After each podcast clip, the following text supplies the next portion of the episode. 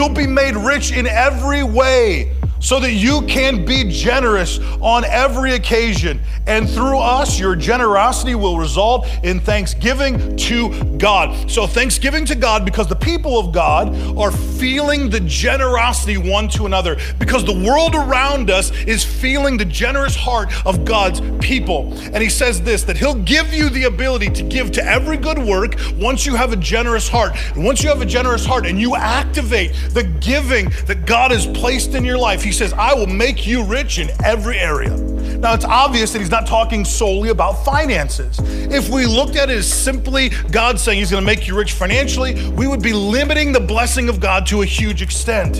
He's not simply talking about finances, but he's not diminishing the idea of finances either. He's not saying that you'll be rich in every area except finances. He says, listen, you open up your heart to generosity and to being a generous person. I will promise you that I will put in your hands everything you need, every resource, every little bit of time, everything you could possibly ask to meet the needs of those around you. And in doing that, in being generous, I will cause you to grow rich in every area of your life. Thank you for listening to Daily Dose of Grace. This has been Pastor Nathan Hurst. This is God's grace, simple and to the point. To find out more, please visit nathanhurst.me.